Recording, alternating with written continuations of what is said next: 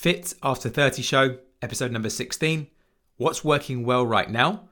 A personal snapshot with myself and Victoria. Let's get into it.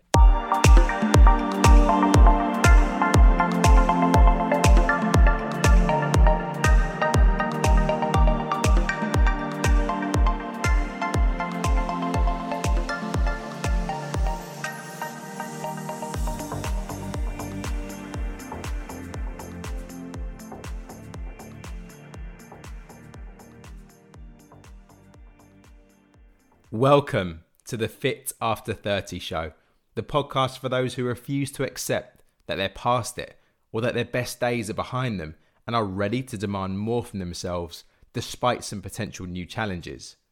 Aches might be there, your time might be a little limited, and your responsibilities are likely through the roof. But ultimately, if you're listening in, I know you're not up for just settling. Welcome in once again as we explore how to excel and balance physique family, and fat loss in this new chapter of your life. I'm your host, Sharif Lawton, and this is the Fit After 30 show.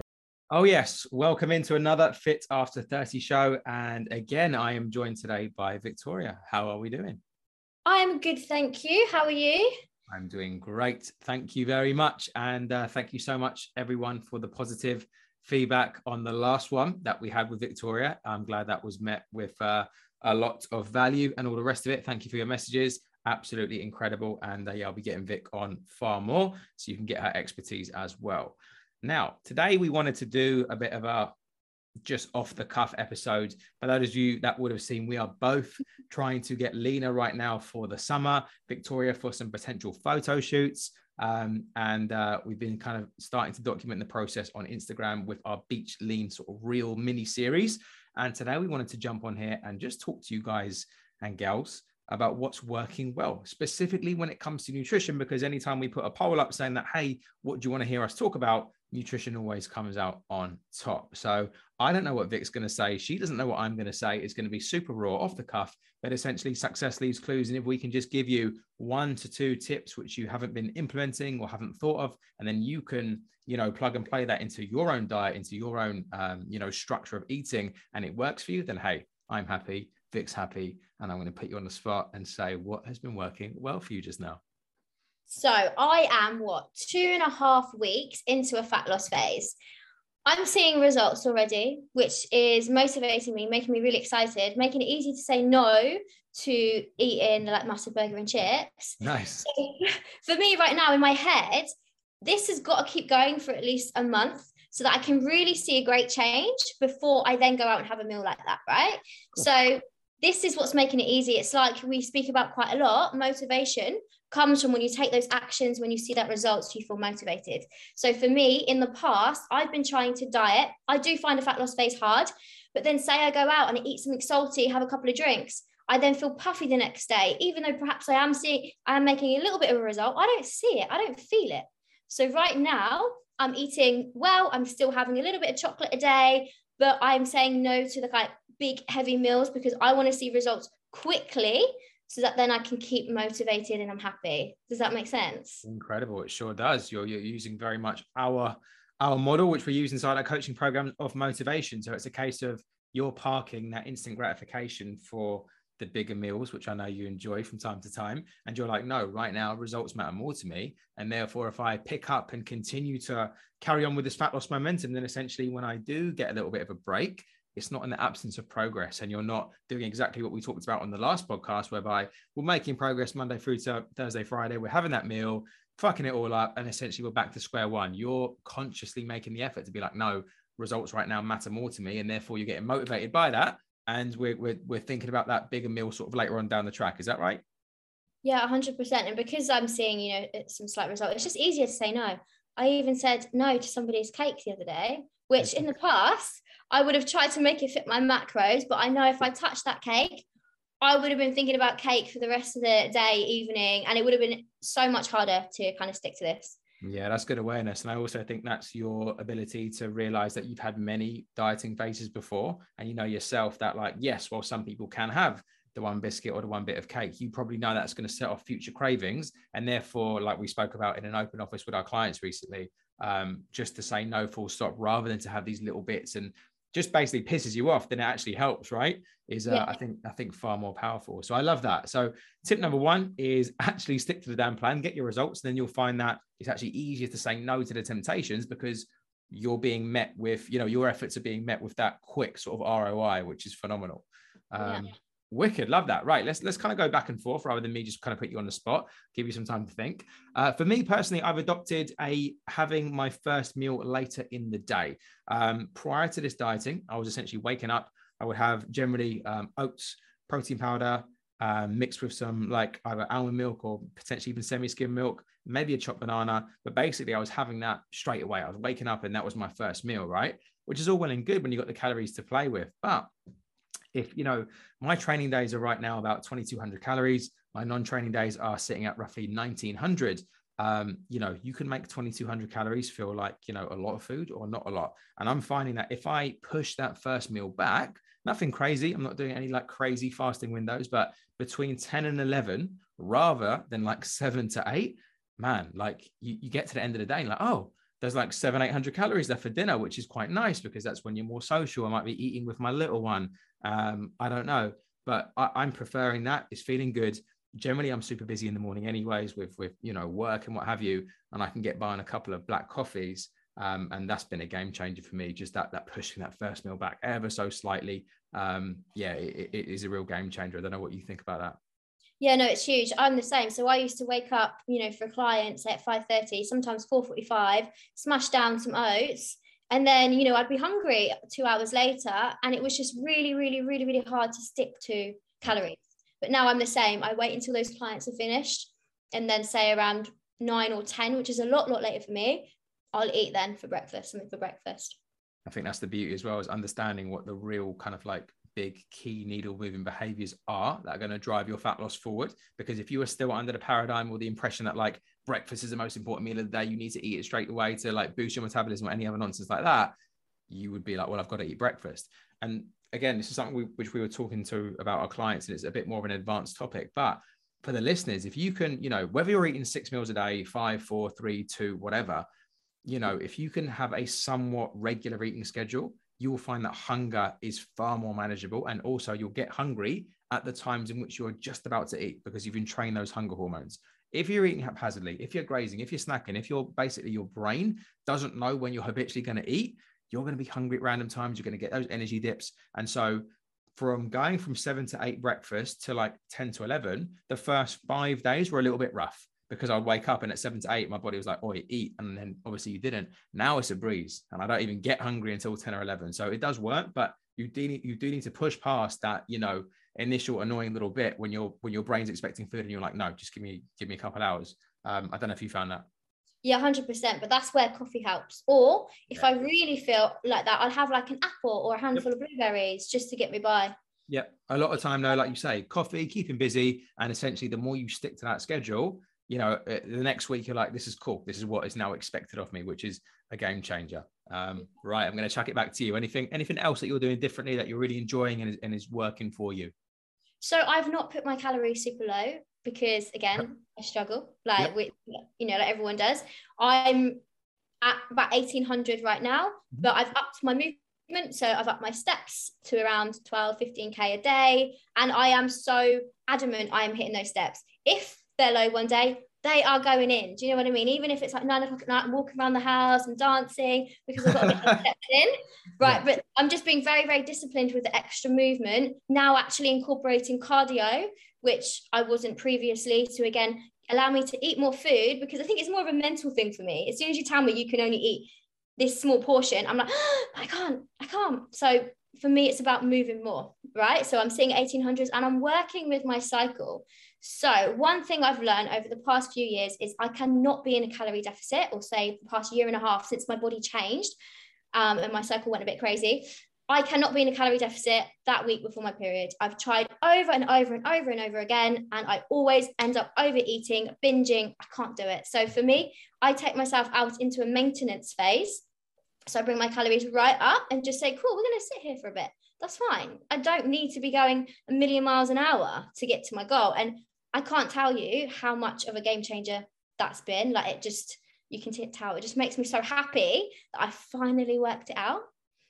That's so good. I think there's about three pieces of absolute gold in that. The first one I took was uh, basically picking your poison in terms of, you know, there's there's a limit to how low you're going to go with calories before you're like, nah, like I just feel like I'm eating like an absolute sparrow, uh, and therefore, you know, rather than pull the the intake kind of side of the coin down where we're pushing expenditure just that little bit more you're doing nothing crazy nothing unsustainable nothing like 20k steps and hit cardio. But it's like right that allows me to have potentially 1800 calories versus you know 1600 and for you right now that's worth it. And you're going yeah fair play. So i absolutely love that the second is obviously for, for ladies to just be really really aware of you know where you are in your cycle why you potentially feel certain things in which you feel and um, you know pay respect to, to where you are. And if you have to take that maintenance week you take a maintenance week. Like listen to the word maintenance. You're, it's not a regression week yeah?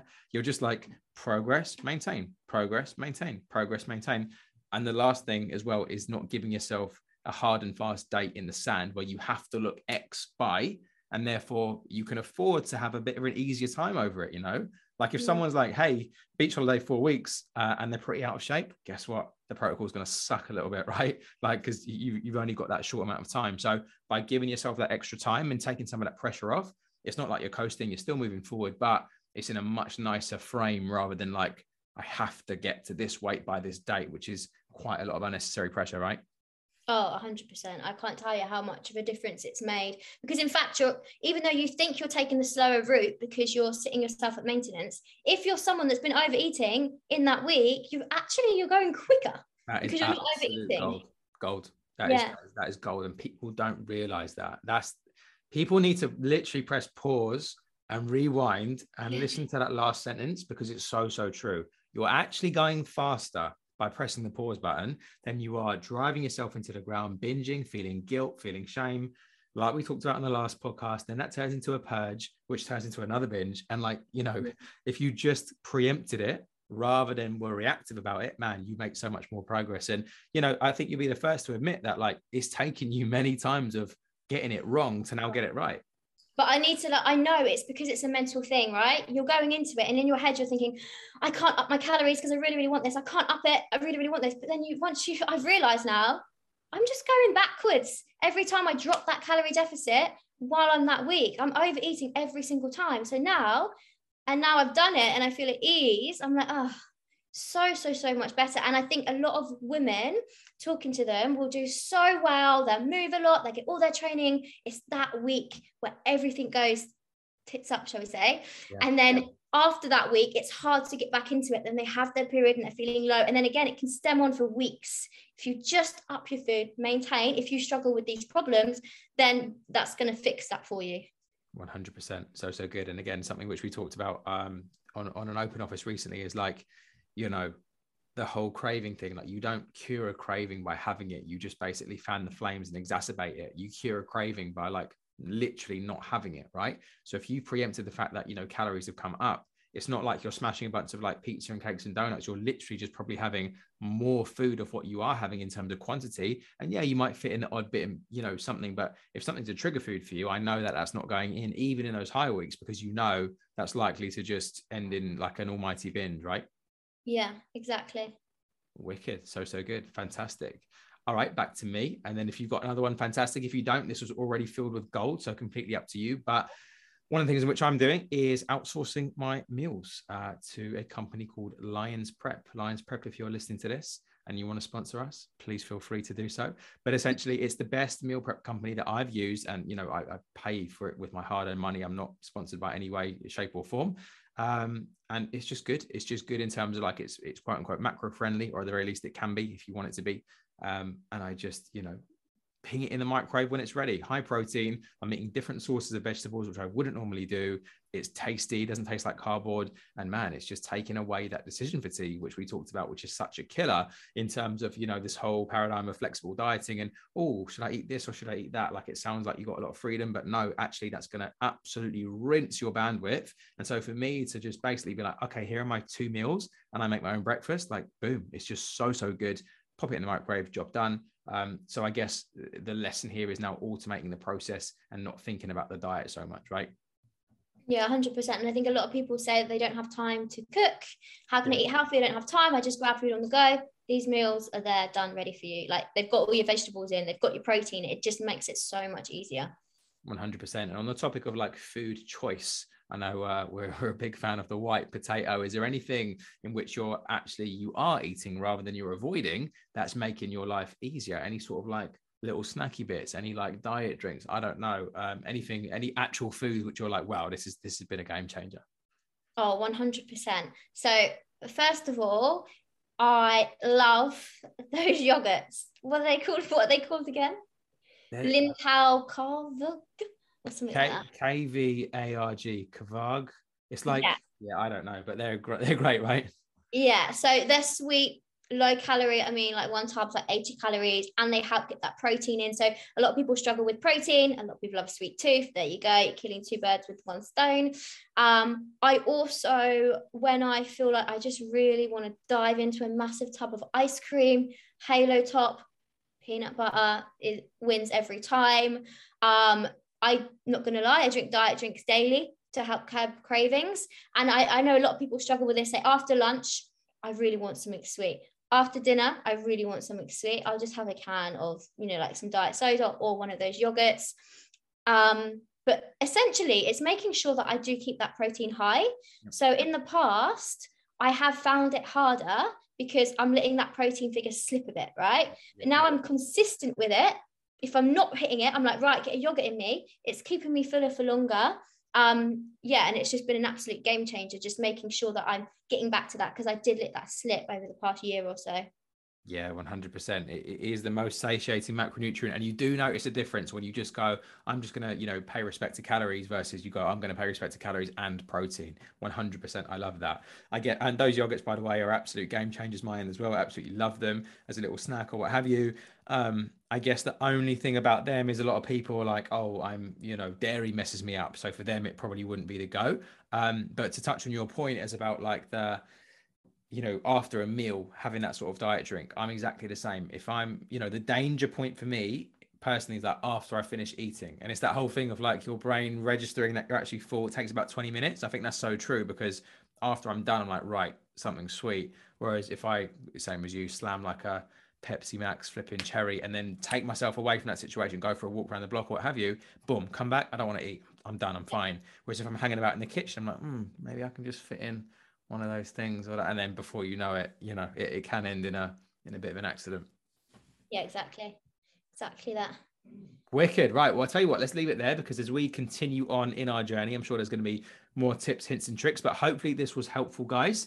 And uh, as always, do reach out to myself on Instagram at Sharif Lawton and Victoria's handle at Victoria Coaching. Victoria Marie Coaching. That's the one. That's the one. All right. And hopefully, we will catch you on the flip side. Have a great week. Nail your diet. Summer is coming and uh, you know where to find us if you need that extra bit of help, motivation, support, and structure, and what have you. All right, have a great week, guys, and uh, in a bit, Victoria, thanks so much. Thank you. See ya.